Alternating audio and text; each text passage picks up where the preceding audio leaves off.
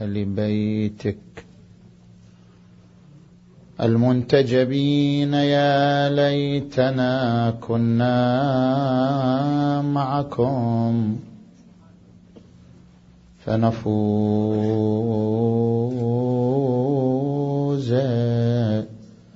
فوزا عظيما.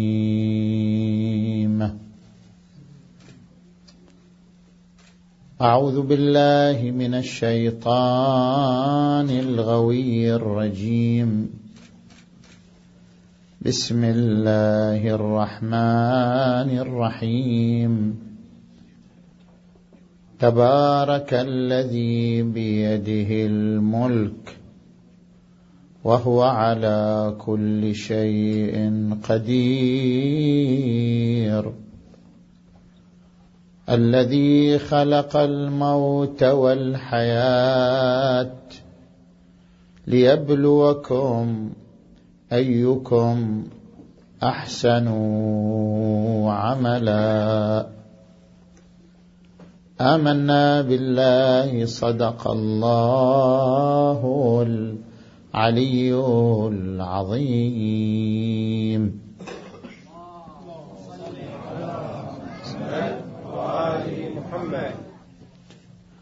انطلاقا من الآية المباركة نتحدث في محاور ثلاثة. في شرح فقرات الآية المباركة وفي الحديث حول سر الشخصية الإنسانية وفي الحديث حول حركة التاريخ. نجي إلى المحور الأول وهو قوله عز وجل تبارك الذي بيده الملك وهو على كل شيء قدير. الذي خلق الموت والحياة ليبلوكم أيكم أحسن عملا. وهو العزيز الغفور. الآية تشتمل على فقرات ثلاث نتعرض لها.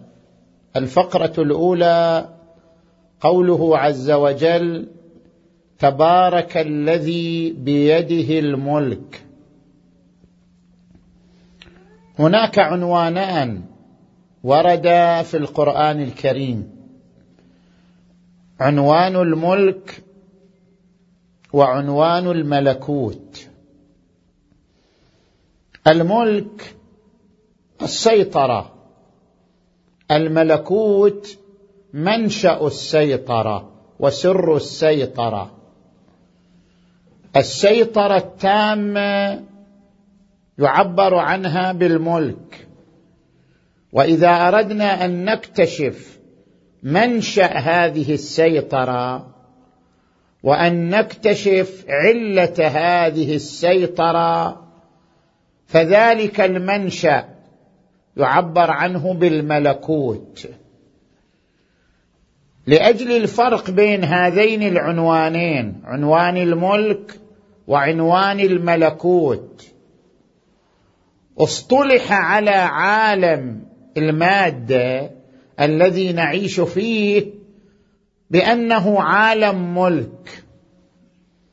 واصطلح على العالم الغيبي المحيط بعالم المادة بأنه عالم الملكوت. وهذان المصطلحان ناشئان عن معنى الملك والملكوت. الملك هو عبارة عن السيطره لذلك سمي عالم المادة بعالم الملك. لأن عالم المادة مظهر لسيطرة الله تبارك وتعالى. عالم المادة الذي نعيش فيه تتجلى فيه سيطرة الله على الكون. لذلك عبر عنه بعالم الملك. كيف تتجلى فيه سيطرة الله لا الشمس ينبغي لها أن تدرك القمر ولا الليل سابق النهار وكل في فلك يسبحون. نظام يخضع لقوانين دقيقة لا يتخلف عنها هذا النظام بل يسير على ضوئها. الإمام أمير المؤمنين علي عليه السلام يعبر عن سيطرة الله على هذا العالم. عالم المادة يقول وقهر عباده بالموت والفناء. القرآن الكريم أيضا في بعض اياته يعبر عن هذه السيطرة. تؤتي الملك من تشاء وتنزع الملك. ممن تشاء وتعز من تشاء وتذل من تشاء بيدك الخير. اذا عالم المادة تتجلى فيه السيطرة الإلهية لذلك يسمى عالم المادة بعالم الملك. وبما أن الملك وراءه ملكوت لأن الملكوت هو العلة هو المنشأ اذا وراء عالم المادة عالم آخر محيط بهذا العالم مهيمن على هذا العالم. ذلك العالم الآخر يسمى بعالم الملكوت لأن به الإحاطة والهيمنة على هذا العالم. وقد أشارت آية أخرى للعالم الآخر في قوله عز وجل فسبحان الذي بيده ملكوت كل شيء. بيده ملكه وبيده ملكوته. فسبحان الذي بيده ملكوت كل شيء وإليه ترجعون. هذه الفقرة الأولى. الفقرة الثانية من الآية تعلل معنى الفقرة الأولى. كأن إنسان يتساءل كيف أصبح الملك بيده جل وعلا؟ كيف أصبح الملك طوع يده جل وعلا؟ الفقرة الثانية تجيب عن ذلك. إنما أصبح الملك بيده لأنه على كل شيء قدير. فالفقرة الثانية من الآية تعليل للفقرة الأولى منها تبارك الذي بيده الملك لأنه على كل شيء قدير وهو على كل شيء قدير. نجي إلى الفقرة الثالثة. الذي خلق الموت والحياة ليبلوكم أيكم أحسن عملا. هنا قد يتساءل الإنسان. يقول الحياة شيء يخلق لأن الحياة وجود لأن الحياة عطاء فالحياة قابلة للخلق. أما الموت الموت فناء الموت عدم فكيف يخلق؟ الآية ما قالت خلق الحياة وسكتت قالت خلق الموت والحياة. الحياة تخلق أما الموت كيف يخلق؟ الموت هو فناء هو عدم هو اضمحلال. فكيف يكون الموت قابلا للخلق وقابلا للصنع وقابلا للإيجاد؟ حتى تقول الآية المباركة خلق الموت والحياة ليبلوكم أيكم أحسن عملا. هنا جوابان عن هذا التساؤل. الجواب الأول الموت ليس عدما. الموت هو حركة. حركة انتقال من عالم إلى عالم. هو سفر من مرحلة إلى مرحلة. الموت ليس فناء ليس عدما إنما هو انتقال. كما ذكر أبو العلاء المعري خلق الناس للبقاء فضلت أمة يحسبونهم للنفاد إنما ينقلون من دار أعمال إلى دار شقوة أو رشاد. الموت عملية انتقال عبر عنها القرآن بالرجوع في قوله عز وجل يا أيتها النفس المطمئنة ارجعي إلى ربك راضية مرضية. فادخلي في عبادي وادخلي جنتي. الموت عملية رجوع عملية انتقال وليس عدما.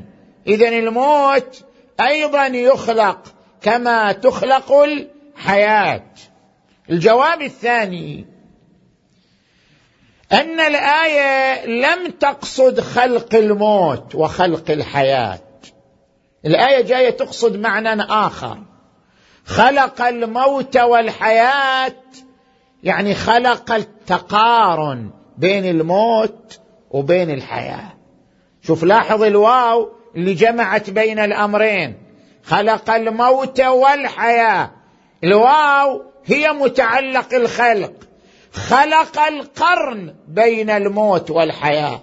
خلق التعانق والتقارن بين الموت والحياة. كيف؟ ما هو المقصود بهذا المعنى؟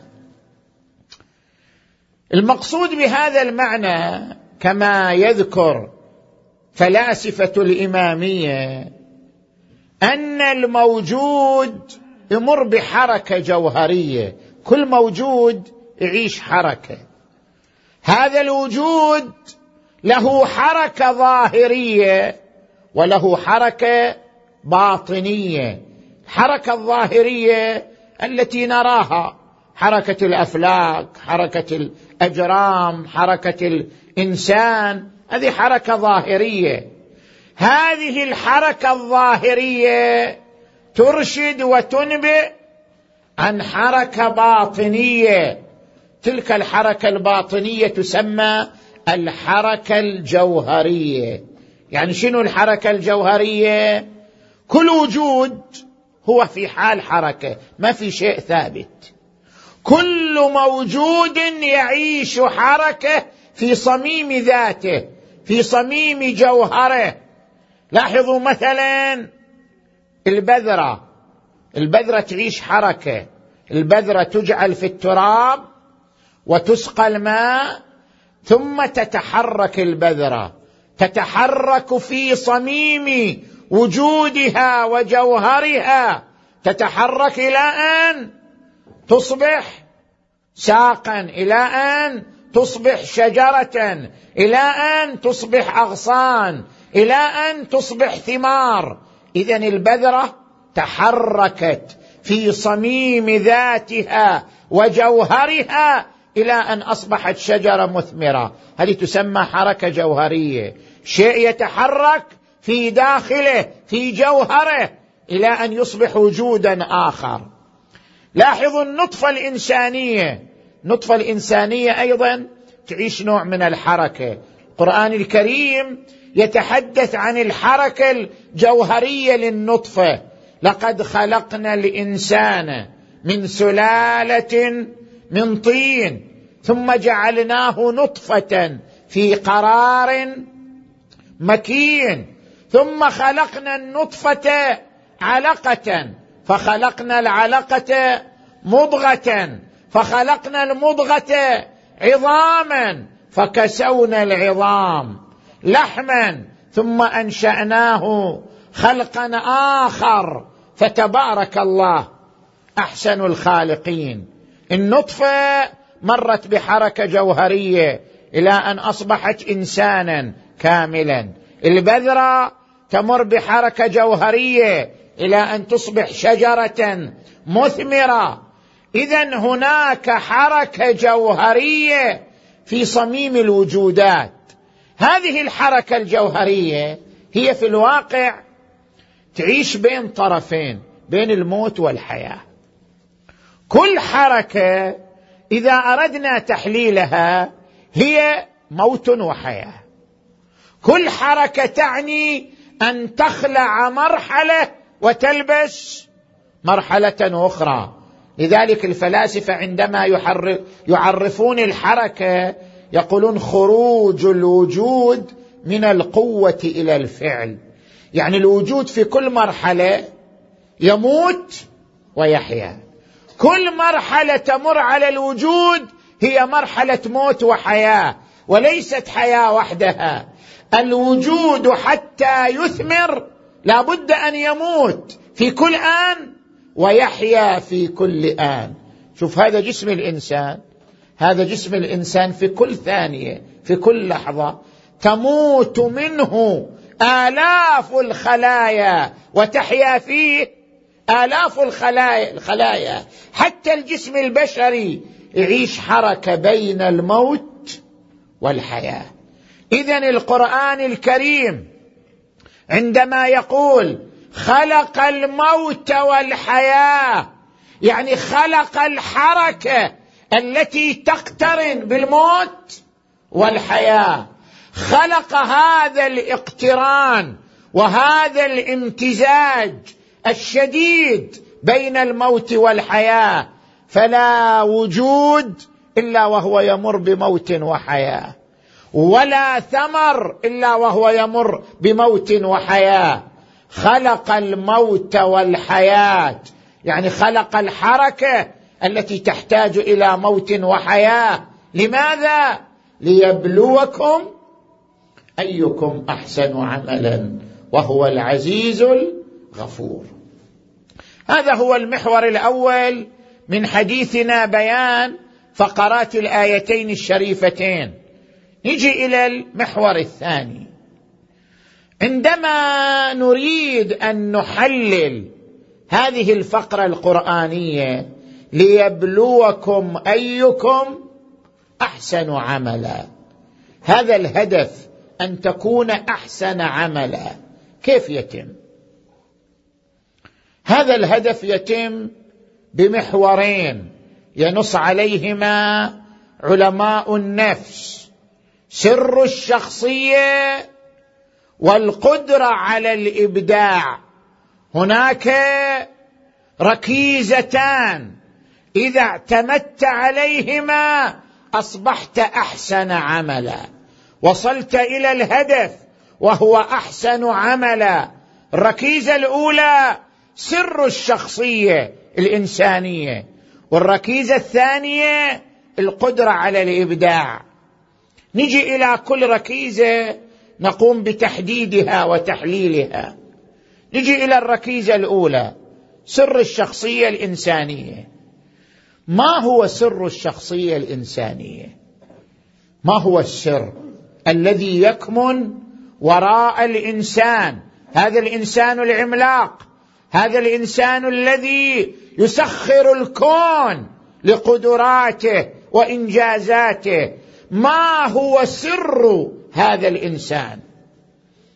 تجي إلى ديكارت. ديكارت يقول سر الإنسان هو التفكير. أنا أفكر إذا أنا موجود. قدرة الإنسان على التفكير هي سر شخصيته. زين. تجي مثلا إلى سارتر يقول لك لا سر الشخصية الإنسانية في الحرية. تحرر الإنسان من القيود تحرر الإنسان من الظروف تحرر الإنسان من كل ما يعيقه. هذه الحرية هي سر شخصية الإنسان. تجي إلى ماركس ماركس يقول لا سر شخصية الإنسان هو الإنتاج. عندنا وسائل إنتاج عندنا علاقات إنتاج. علاقة الإنسان مع الطبيعة المعطاء تخلق وسائل الإنتاج.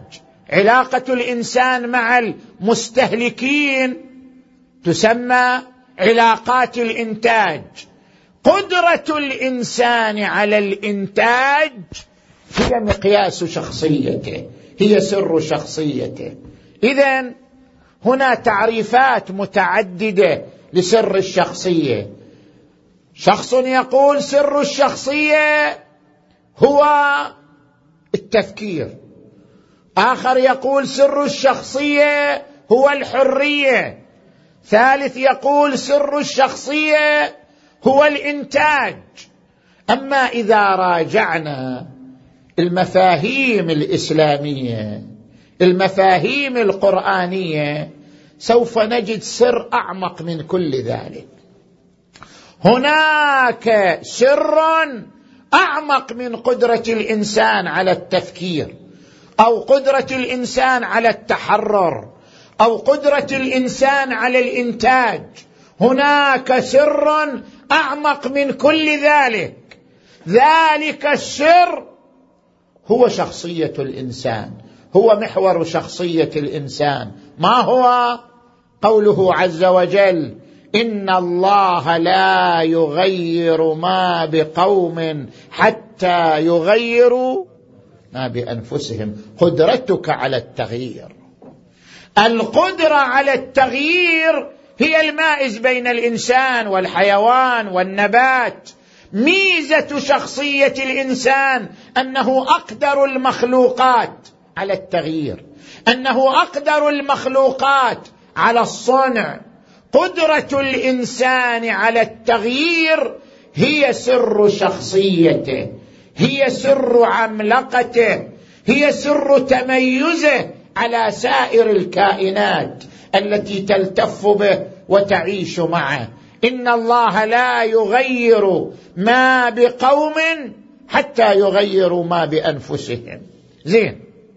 هذه الركيزة الأولى للوصول إلى الهدف. أحسن عملا. ليبلوكم أيكم أحسن عملا. الركيزة الأولى قدرتك على التغيير التي هي سر الشخصية الإنسانية. تجي إلى الركيزة الثانية القدرة على الإبداع. شنو معنى الإبداع؟ حتى نعرف القدرة على الإبداع. ادوارد ديمينو في كتابه الإبداع الجاد. يقول الإبداع الجديد ذو الفائدة. شلون الجديد ذو الفائدة؟ ليس كل عمل إبداع. بعض يقول أنا عندي خمسون مؤلف أو عندي ألف مؤلف. إذا أنا مبدع. لا. تأليف شيء والإبداع شيء آخر. الإبداع أن تعطي الجديد لا أن تؤلف المعلومات. الجمع بين المعلومات وتنظيمها وتأليفها هذا ليس ابداعا هذا تنظيم وتأليف. الإبداع أن تقدم الجديد أن يكون لديك تجديد. زين؟ وليس كل تجديد إبداع أيضا. الإبداع أن تجدد لكن ليس كل تجديد إبداع. الجديد ذو الفائدة. يقول ديمينو يقول إشاعة الفوضى هم تجديد لكن إشاعة الفوضى ليست إبداع. إنسان يخلق فوضى يعني نظام يخرقه نظام يمزقه يشيع الفوضى. إشاعة الفوضى تجديد لكن هذا التجديد ليس ابداعا. الإبداع التجديد ذو الفائده إذا حصل هذان العنصران جديد وفائدة منهما تتحقق القدرة على الإبداع. زين؟ وهناك فرق بين الإبداع وعملية الإبداع. الإبداع هو قدرة قدرة روحية على أن تعطي الجديد ذا الفائدة. لكن عملية الإبداع هي الآليات التي بقدرتك الذهنية تقوم بجمعها لتفعل وتجسد القدرة على الإبداع. فهناك إبداع وهناك عملية إبداع من خلال هذه الآليات. الإنسان لأنه يمتلك القدرة على التغيير فهو يمتلك القدرة على الإبداع. الإنسان لأنه يمتلك هاتين الركيزتين القدرة على التغيير والقدرة على الإبداع. لذلك الإنسان هو الحقيق بأن يصل إلى الهدف أيكم أحسن؟ عملا. ليس المطلوب أن تعمل. لا بل المطلوب أن تكون أحسن عملا. أن تصل إلى الهدف هدف الأحسنية. ووصولك إلى الهدف هدف الأحسنية يعتمد على هاتين الركيزتين. وهما سر الشخصية الإنسانية. القدرة على التغيير والقدرة على أن تحول هذا التغيير إلى إبداع لا أي تغيير يكون. إذا امتلك الإنسان القدرة على الإبداع وصنع الجديد ذي الفائدة أصبح أحسن عملا. ليبلوكم أيكم أحسن عملا. نجي إلى المحور الأخير من حديثنا. حركة التاريخ كيف تتم؟ طبعا هذه مسألة يطرحها علماء الاجتماع. حركة التاريخ ما هو المحرك لعجلة التاريخ؟ ما هو الدافع لحركة التاريخ؟ وين المحرك لهذه العجلة؟ إذا أردنا أن نبحث عنه أين المحرك لعجلة التاريخ؟ هنا نظريات يطرحها علم الاجتماع. قسم من النظريات تقول حركة التاريخ حركة التاريخ تتبع الحوادث المستجدة. يعني التاريخ ساكن جامد بحر جامد. إلى أن يحصل حدث فيغير ويقود الحركة إلى مسار آخر. أنت تجد التاريخ ساكنا جامدا.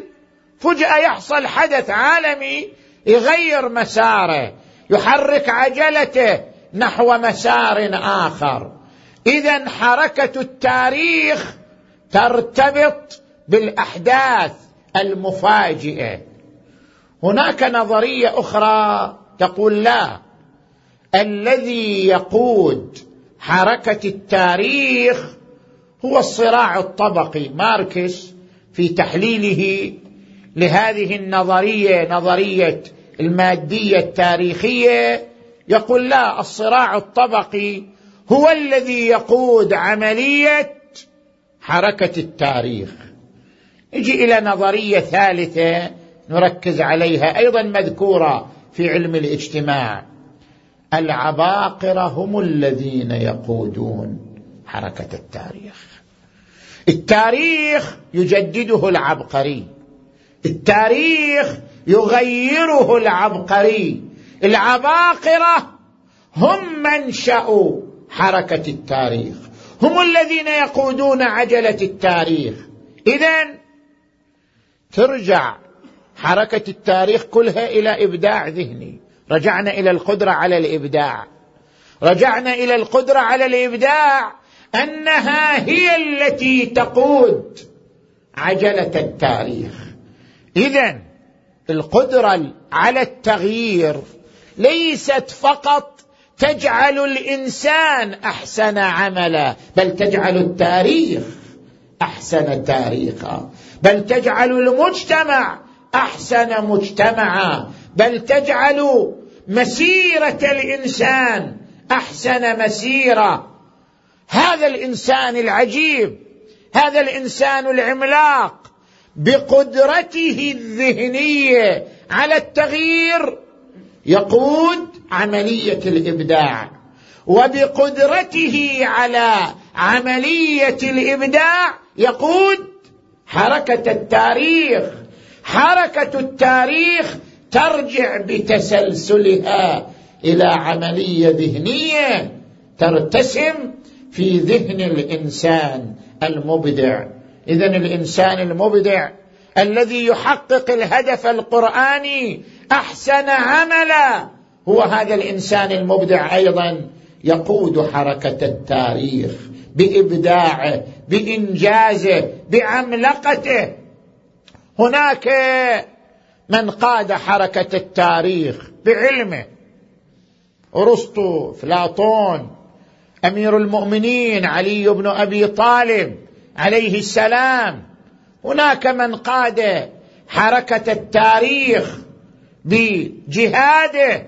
هناك من قاد حركة التاريخ بدمه بعطائه.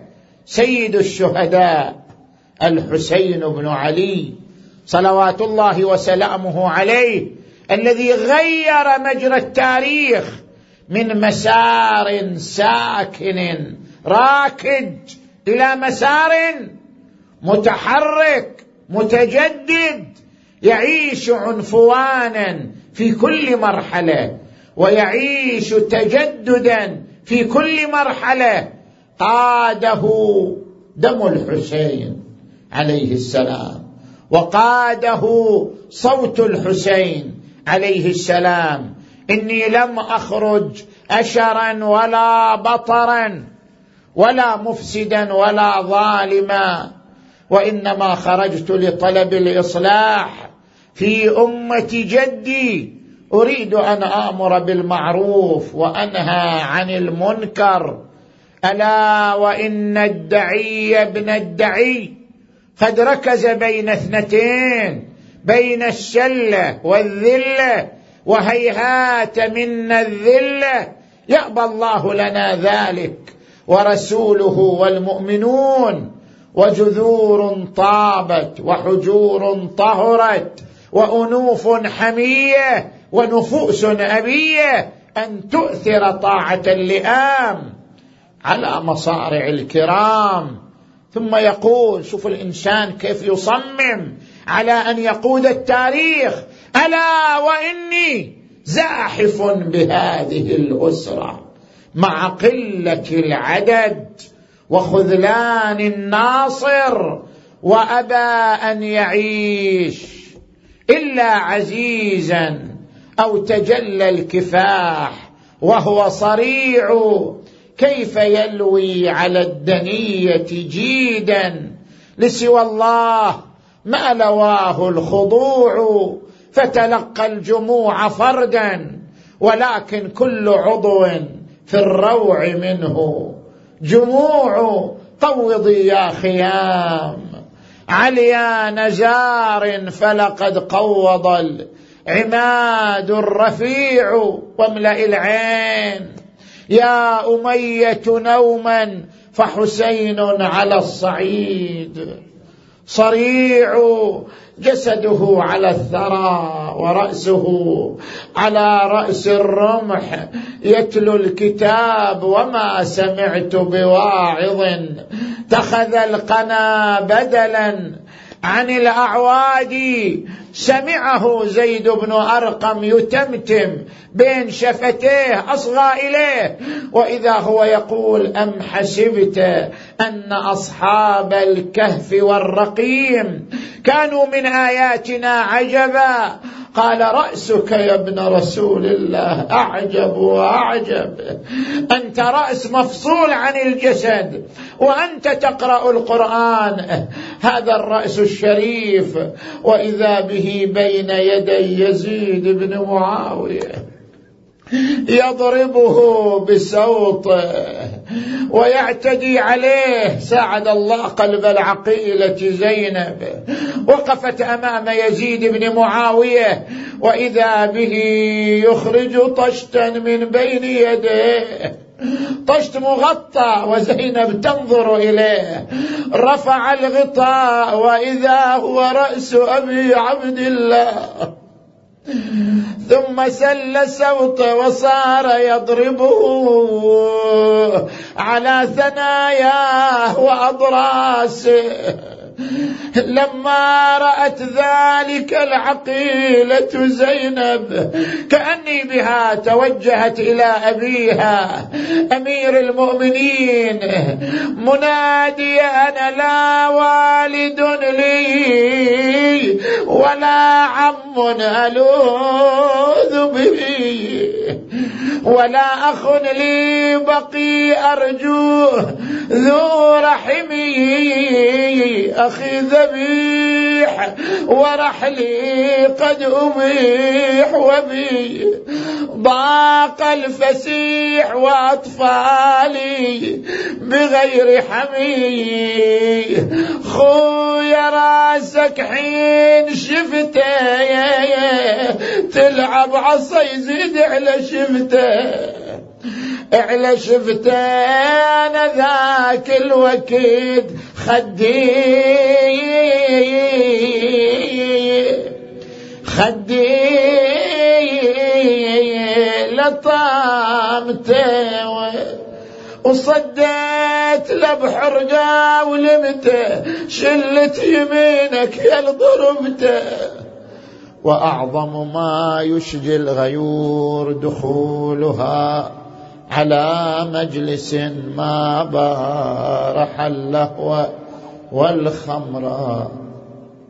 اللهم بحق العقيله زينب بحق الحسين الوجيه وجده وأبيه وأمه وأخيه والتسعة من بنيه. اللهم اغفر ذنوبنا واستر عيوبنا وكفر عنا سيئاتنا وتوفنا مع الأبرار. اللهم اشف مرضانا ومرضى المؤمنين والمؤمنات واقض حوائجنا وحوائج المؤمنين والمؤمنات. اللهم انصر إخواننا المؤمنين أينما كانوا يا أرحم الراحمين. اللهم صل على محمد وآل محمد. اللهم كن لوليك الحجة بن الحسن. صلواتك عليه وعلى آبائه في هذه الساعة وفي كل ساعة وليا وحافظا وقائدا وناصرا ودليلا وعينا حتى تسكنه أرضك طوعا وتمتعه فيها طويلا. برحمتك يا أرحم الراحمين. وإلى أرواح أموات المؤسسين والمؤمنين والمؤمنات الفاتحة تسبقها الصلوات.